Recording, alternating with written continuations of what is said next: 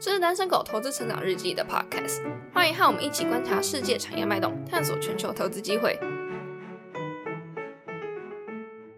安约吗？我是约约。大家好，我是也是高人。今天我们邀请到一位来宾 John。John 是软体工程师，之前在内湖跟南港的公司负责后端开发，那也曾经开发过对话机器人跟各种自动化程序。John 也是单身狗投资进阶学习社群的成员之一。他之前在我们的社群里面分享过一些软体公司的分析，比如 CrowdStrike 和 Snowflake。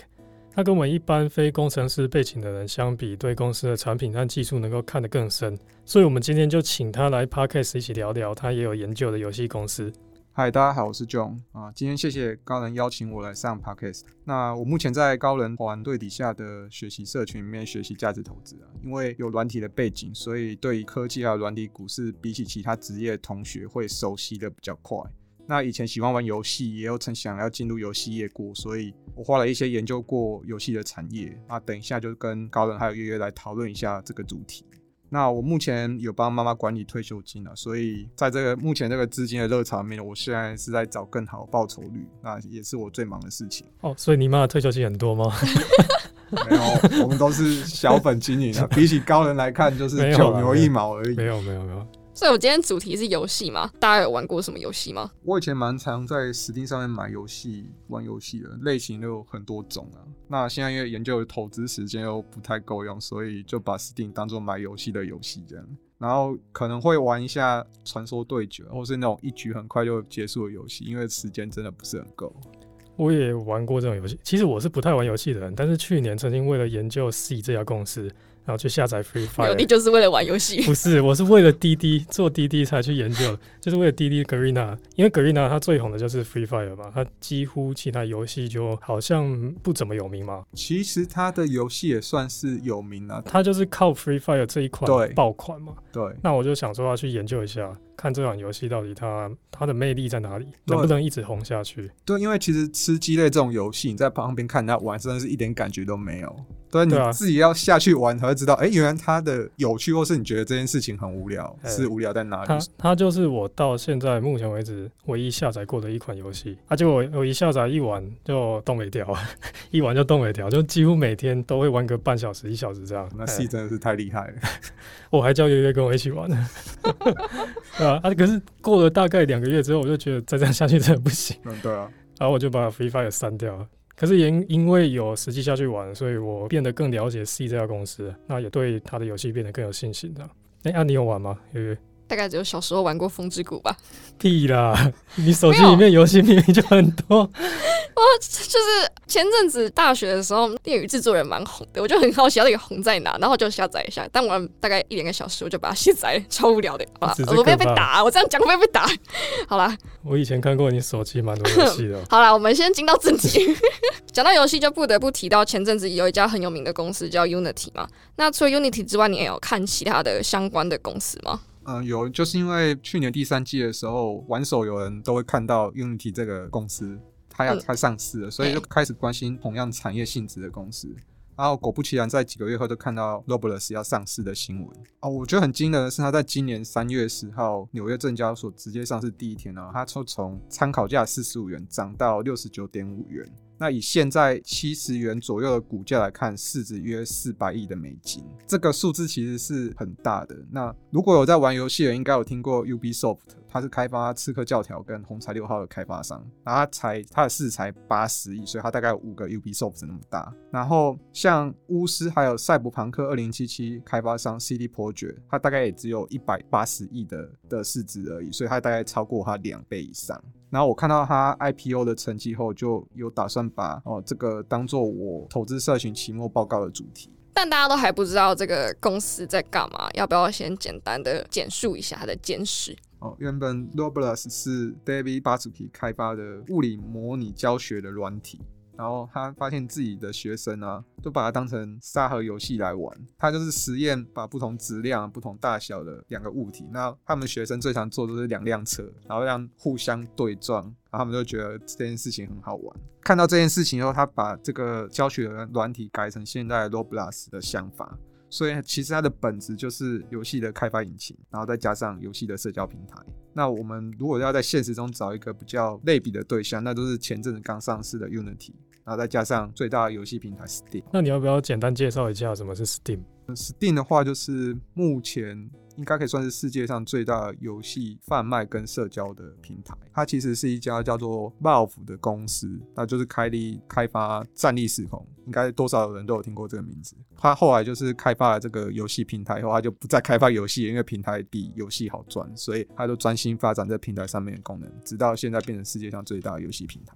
那 Roblox 又是怎么样的形式呢？它其实算是一个小游戏的平台啦，就是你进去平台以后就可以选里面很多的游戏就开始玩，然后因为这些游戏都在云端，就不用像 Steam 啊还有其他的游戏商店是你要先下载下来到你的电脑或者手机里面，然后要安装以后才能够玩。所以其实你跟朋友碰面的时候，你们就可以马上开始玩了，就可以马上开始开局了，很适合那种十二岁以下的小朋友，随点就随玩，就是这也是他目前瞄准的客户群这样。那如果他是用云端，是需要大量的、呃、WiFi 流量的环境，是需要到很好的吗？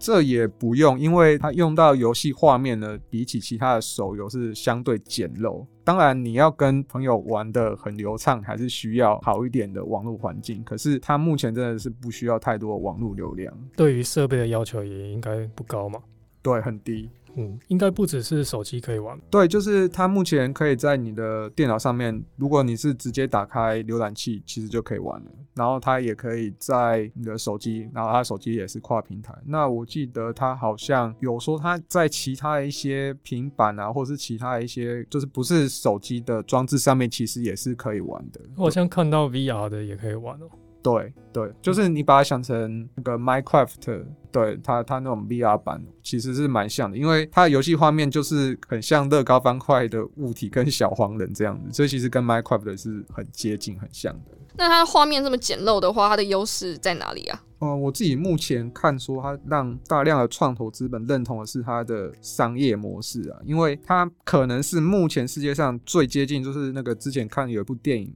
叫做《一级玩家》嘛，他们有个虚拟世界叫做绿洲。那按照创办人的说法 是, 是他们公司的是专注在为开发者社群提供工具跟资源，然后让他们开发更大更复杂更有真实感的体验，一起去创造一个叫做虚拟宇宙 Metaverse。 我补充一下什么叫 Metaverse。 Metaverse 是由科幻作家 Neal Stephenson 于一九九二年在他的小说《雪崩》里面提出来的。那在这部小说里面呢，所有在现实世界中的人在 Metaverse 中都有一个网络的分身。在 Roblox 的招股书里面，他就有提到 Metaverse 的概念正在成为现实。这个招股书里面也列出了 Metaverse 平台的八个关键特征： Identity 就身份， Friends 朋友， Immersiveness 沉浸感， Anywhere 随地， Variety 多样性， Low Friction 低延迟， Economy 经济，跟 civility 文明。你认为 Roblox 有符合这些条件吗？呃、我认为它是目前还蛮符合你刚刚说的，几乎八个特征都有，而且他自己也知道说这个虚拟的平行世界不是单靠他一个家公司就可以去实现，他必须靠很多人来做这件事情，然后来创造里面的内容。所以其实他是尽可能去教育他自己的用户，然后去培植他们成为他自己的开发者，来去增加他们的内容。那跟其他游戏比起来的话，其实它是一个 U G C 内容的平台，就很像 YouTube 跟脸书一样，它仰赖创作者去创造内容。那它是一个平台方，里面的用户用它的虚拟货币叫 Robux 做交易的时候，它会抽手续费，所以它就不像网游一样是由官方来固定更新资料片等新的内容。那你觉得它的竞争对手会是谁？就严格来说啊，它的直接的竞争对手就不会是其他的游戏公司，然后而是那些能够让用户开发内容的游戏引擎公司，像是 Unity 或是 Epic， 那或是给玩家一些比较大自由度可以自己创内容的当个创世神 Minecraft 有可能，或是他现在就在创造 V R 社交平台的 Facebook 也是有机会的。你说它的竞争对手是像 Unity 跟 Epic 这些公司，那 Unity 跟 Epic 它是做游戏引擎，让人家能够去开发出游戏的。 Roblox 是一个平台，那为什么他们会是竞争对手？因为 Roblox 它提供一个工具叫 Studio， 它可以让你自己在里面做你想要的虚拟物品，或是开发你自己想要的游戏。那其实这部分它是它是跟 Unity 和 Epic 是一样的，让你有开发能力。但是目前 Unity 跟 Epic 它没有的是 Roblox 的平台这边的东西，即便是 Epic 已经有看到 这, 这部分的潜力，开始做一个竞争的竞品叫做 Core， 上面能够做的事情其实跟 Roblox 是一样的，但它的内容跟功能其实就我自己看是非常非常简陋的，应该还没有办法在丰富度上面跟 Roblox 是一样的。那除此之外你还觉得它有什么其他的竞争优势在吗？嗯，我目前觉得说它除了是一个游戏平台之外啊，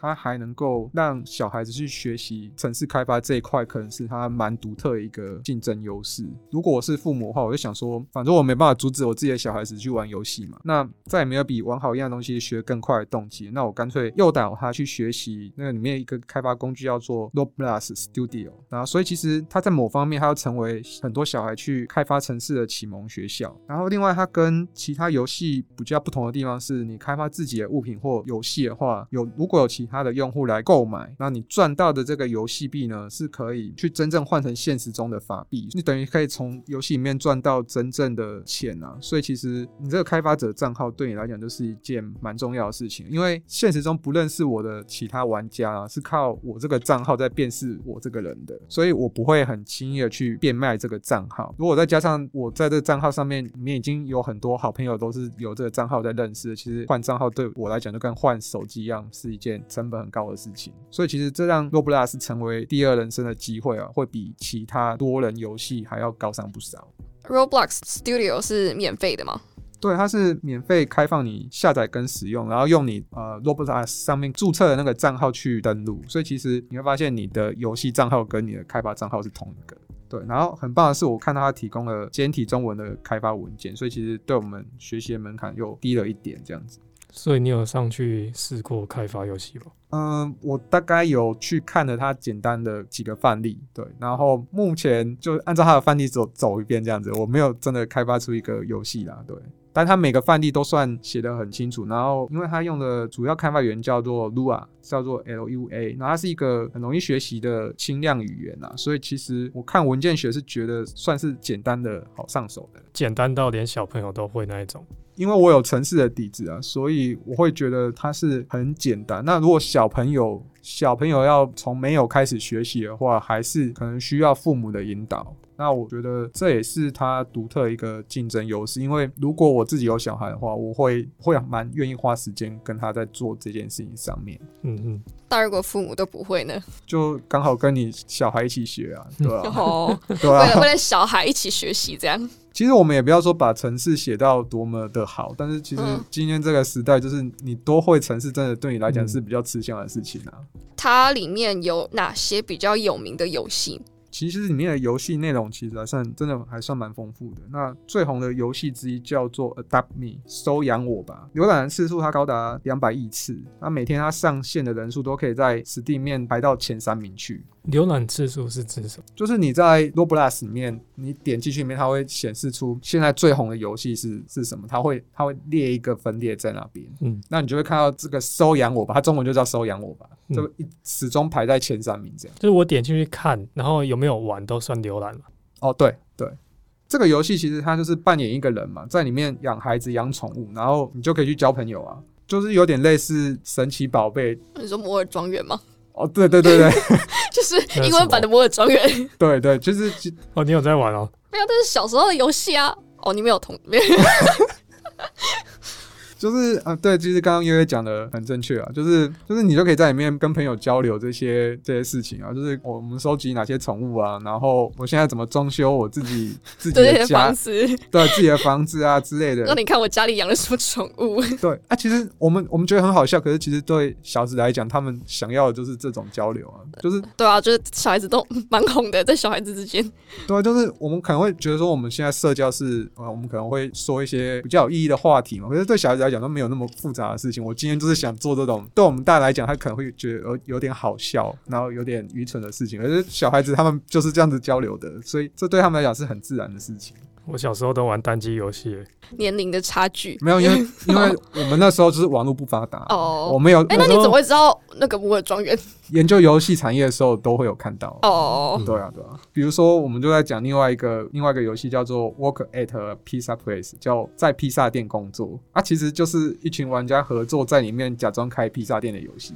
Roblox 的老板啊，第一次看到这个游戏的时候都不知道这个游戏到底有什么好玩，为什么那么红。其实刚刚那个游戏很类似我们小时候玩的过家家嘛。对啊，只是过家家是什么？过家家扮家家酒啦、啊，就是就是扮家家酒啊，然后那种角色扮演的游戏嘛。我们小时候都是纯靠想象力去做这件事情啊。那但是现在小朋友他有游戏这个载体来做这件事情，这两个游戏就可以大概看出来，这平台的社交性是很强的。社交性，可是我们小时候玩的时候，大部分都是因为朋友在旁边，然后我们一起上网玩的、啊。对啊，但是我现在可能我的小伙伴可能不会随时随地就在旁边嘛。哦、oh. 对啊，那现在网络很方便啊，所以其实我可能会用这上平台上面的聊天室去跟我的朋友或是其他的小伙伴、哦、做一些社交活动，比如说我们现在来玩些什么东西啊，等一下不要去我的世界看看我买了什么新的虚宝啊。那它的日活跃用户数大概是多少？日活跃用户大概三千两百六十万，大概约有七成都是十二岁以下的小孩，那他平均上线的每天平均上线的时间大概两到三个小时，然后他需要花那么多时间跟朋友一起玩，所以其实对他们来说、啊、这个跟他们的现实人生其实都是一样，是蛮真实的事情，因为他花很多时间在上面。那这也是 Roblox 的愿景，就是他想要成为人类一起共同体验的平台，或者他就是他他写的那个虚拟宇宙 Metaverse。就是如果我是一个手游的开发者啊，我会觉得目前 iOS 跟 Android 的市场是不是太饱和了？也许我能够去一个新的平台淘金看看。不过有一个蛮现实的问题，就是 Roblox 的抽成很高。这就是你为什么你没有去淘淘看的原因吗？就其实做游戏跟做一个很好玩的游戏之间还是有很大的差别。哦，我需要一个很好的企划。对，就是做游戏是一件很复杂的事情，因为如果你只是单纯的写程式，那你就不用管它游戏画面啊， oh, oh, oh. 你也不用管游戏的音乐啊，对吧、啊？但是你做游戏就是所有的东西都要面面俱到，而且你还不能保证玩家到底吃不吃你这一套哦。Oh. 所以其实开发游戏的难度真的比单纯写程式高很多的。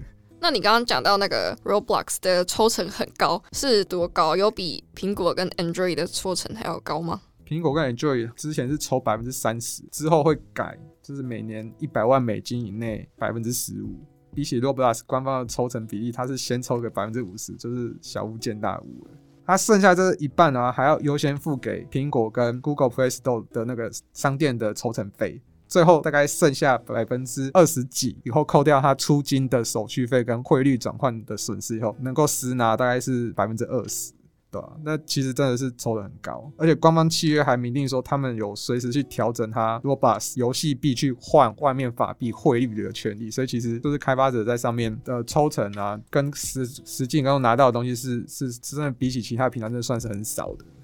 这个汇率是非常非常的差啦，所以其实开发者跟创作者他不一定会换成真实世纪的货币，有些会选择再投入去购买其他的工具啊，或是 Roblox 里面它有一个内部的广告系统，可以让你帮你自己做出来的东西打广告，或是干脆就像其他玩家花掉吧，反正只要没有出平台，它就有机会抽到你的手续费。而且用户因为这些这些虚拟的货币 Roblox 没有花掉，我就更舍不得走，我不想要离开，我里面还有一些钱我还没有用掉。所以其实它这个机制的设计，你看它增加了很多的粘着度跟用户的生命周期。从投资的角度来看呢、啊，就是它这个高抽成其实是不利于新游戏跟新内容的产生，因为假设它的抽成那么高，那我留在原来 iOS 跟 Android 的平台就好了，我根本不想去。但其实降低抽成呢、啊，也等于降低它现在的收入。不过我是因为因为我是开发者，所以我个人会倾向降低抽成，对于平台的内容是有长远正向的影响。不过这些开发者是不是大部分也是小孩？其实不见得，对，有我自己看有很多游戏的开发者都是大人。刚刚有提到他的汇率跟抽成这么高，其实有些人就是说他就是欺负小孩子，不会跟他计较这件事情，所以他才他才会定得这么高这样子。嗯、对，小孩可能也不是以赚钱为目的了。对对对。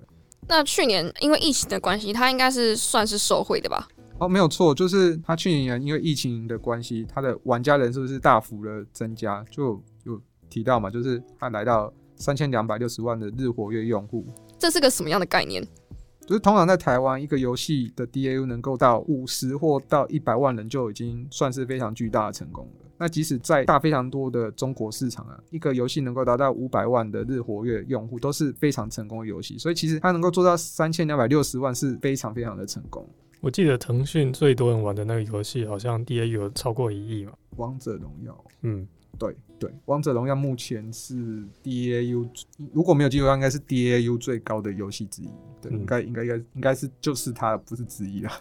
那它去年的营收怎么样？我们如果要讲它的去年的营收的话，我们要先讲一下它它比较特别的营收认列的方式，因为它它是把营收摊提到它叫做玩家的终身 lifetime 的认列，它认列的时间是长达二三个月。那所以其实我今天如果在它上这个平台上面花钱，它要到两年后才认列完成，所以它虽然去年的日活跃用户变得很高，可是它的营收成长速度却远落后于它的真正的现金流。所以其实去年玩家暴增，它的营运成本一定升高嘛，因为我需要更多的频宽，更多的成本，可是它的营收却没有马上的成本欸、没, 没有马上成长，所以其实亏损反而是他二零一九年同期的 三点六倍左右，他还亏了两亿多美金。但是其实对这种比较特别的公司啊，我们看他营运的现金流会比看他损益表上面的获利来的准确跟重要。那在过去两年中，他大概都交出了大概一亿美元左右的正营运的现金流。二零二零年他的营运现金流是到了五亿两千四百万美元，然后是他二零一九年的五倍以上。您刚才也说他把营收摊提到玩家的 lifetime 就二十三个月，那他为什么会假定这个二十三个月的时间？因为虚拟宝物这样东西啊，它其实有时候不是那种一次性使用的物品，它可能是可以分多次去使用的，比如说像加血或是补魔法的道具，它可能不会一次就用完，它可以有定的使用期限以后才消失，所以它采用这种比较长的时间去做认列，它就在想说有一些消耗性的物品这样子去做会相对的比较准确。从现金流的状况来说，这家公司目前它的账上始终是有现金的。那二零二一年最新的第一季财报会在台湾时间五月十一号公布，就是我们现在录制时间的一周后。那 有, 有兴趣的人可以一起看看它的营运状况。那目前它在美国的市占率是怎么样的状况？就是目前它在美国九到十二岁儿童用户市场中，它的市占率是超过 百分之七十。那其实这数字非常惊人的。从成长的前提来看，目前我刚刚所提过它所有的竞争对手 Unity、Epic， 然后 Minecraft 还有 F B 都拿不出能够直接跟它竞争的平台产品哦。也就是说，目前在虚拟宇宙这个概念上面，它是一家独大的。那你会觉得说它已经超过 百分之七十， 要在网上会更难，会是它的风险，然后加上说现在是少子化吗？对，没有错，就是小孩子他首先小孩子是没有收入，他要靠父母的收入，那再是其实小孩子的总人口数是逐年下降，就是每年的出生率都在减少，现在台湾就是最好的例子嘛。那再是小孩子也会长大、啊、也许等他们成为青少年以后，就会觉得这个上面的画面实在太简陋，他会被那一些画面更好的竞品给吸引走，这是我觉得他目前一个蛮大的隐忧啦。就是我自己的想法就是，也许 Roblox 它可以成为目前小朋友的虚拟宇宙，但是未来青少年跟成人的虚拟宇宙则未必是它来主导的。未来更有机会的公司，我推测目前最大的两间游戏开发引擎的母公司 Unity 或 Epic 是比较有可能会出现的。Unity 它是目前最大市占的手游游戏引擎。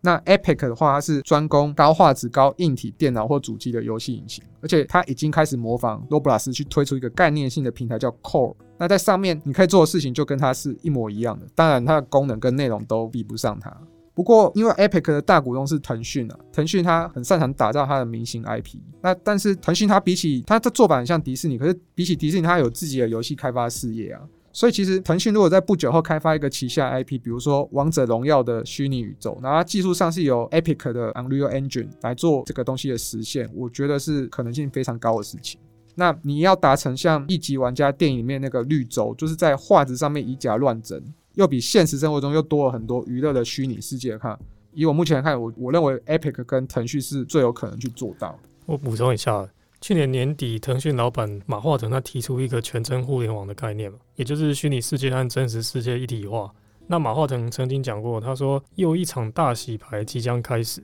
上不了船的人将逐渐落伍。其实他说的全真互联网就是跟 Metaverse 是一样的概念。那腾讯作为最大的游戏和社交公司，它是通过投资和自行研发的布局方式，我自己认为是蛮有机会成为 Metaverse 的领先者。如果我自己目前做个排序的话，我认为 Roblox 必须在引擎上先升级它的画质，因为它画质真的太简陋，它能够延伸它的受众。那其实你在画面跟功能变强大的时候，也意味着在未来不可能会有向下相容性，等于就是你现在开发者要重做它所有的内容，那它的开发难度也会随着刚刚所提到的东西升级也上升，所以比它画质更好然后功能强一些 Unity 会有机会建立自己的虚拟宇宙，因为它现在占的手游大部分的市场嘛，然后我认为它有机会去吃掉青少年人口的市占率。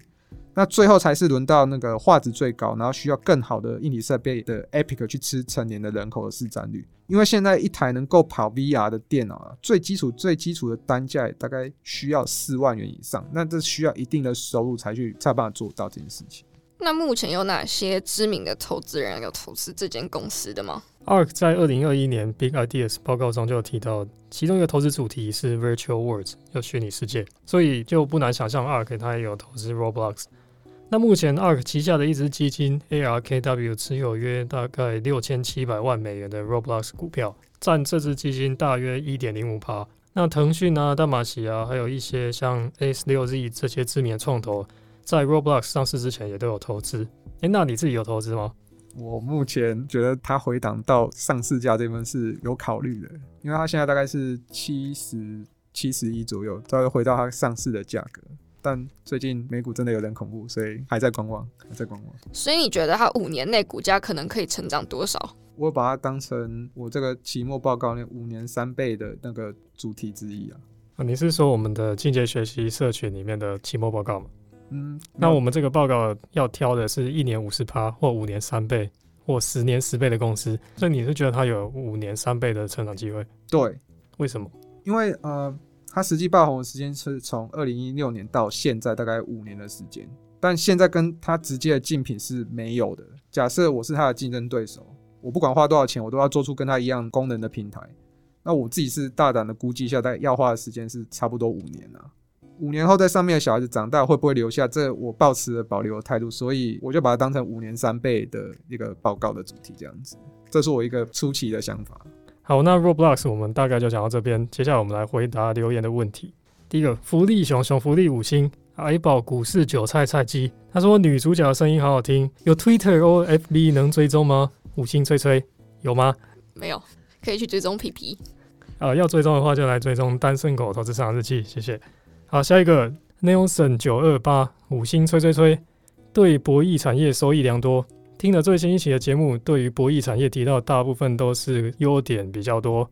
想请问投资这些博弈产业有什么风险？看了 E V O 和美股 E V V T Y 的 P E ratio 高达九十二倍，对于这种高成长的公司要如何估值，寻找买入的时机？谢谢 Neal Stephenson 九二八 的五星。那很多人都有问过类似的问题啊。简单讲，看静态估值是菜鸡的行为，投资是看未来不是看过去。那假设现在 P E 一百倍，一年后净利成长一倍，对应现在的股价 P E 就只剩五十。那如果下一年又成长一倍，对应现在的股价 P E 就只剩二十五嘛。那你如果这样的话，你还会觉得很贵吗？那、啊、其实估值并不是投资人应该第一个考虑的东西啊。如果不了解这个产业和公司的本质，光看表面的估值没有什么太大的意义。就像两个身高体重一模一样的 N B A 球员，他们身价可能会天差地远。那你光看身高体重是看不出来哪一位球员是更强的。先去研究商业本质，找出能一直高速创造价值的好公司，再看估值，才不会被这些表面的估值数字所迷惑。下一个 Milton Pa 研究很仔细 ，Sky 的研究都好仔细，很感谢，但录音听起来感觉很紧张，加油！好，我会跟他讲的，谢谢。那我们今天的 podcast 就到这，感谢大家的收听。如果有任何问题，欢迎在下面五星留言，我们都会做回答。以上就是我们这次的 podcast 内容，大家再见，拜拜，拜拜。如果喜欢我们节目的话，请帮忙留下五星好评，在 Facebook 和 YouTube 搜寻"单身狗投资成长日记"，可以找到更多丰富的内容。感谢您的收听，我们下期再见。